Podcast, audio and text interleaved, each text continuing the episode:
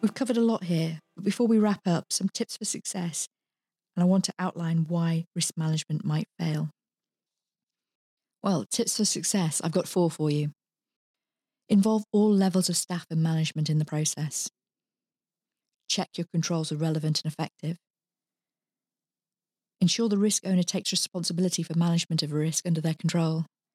And finally, focus on the risk cause, not its symptoms. And why risk management might fail?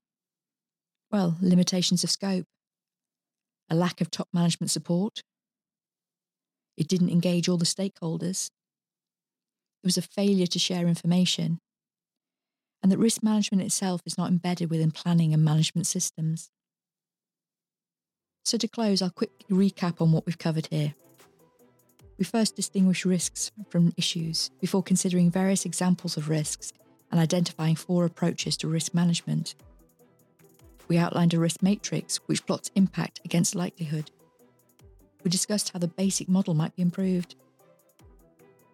We then considered the merits of creating a risk and an issue register and how best to do so.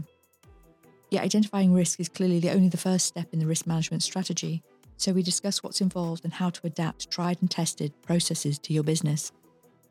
We then suggested that potential source of risk comes from within, with strategy, encouraging you to carry out a strategic due diligence on your own company before looking at practical solutions to risks. And we ended the session by discussing black swans. I hope you've enjoyed the session. But don't forget, there are always the one to one sessions and there are the workshops where you can ask your questions details of which will be provided by Scale Up 360. Thank you.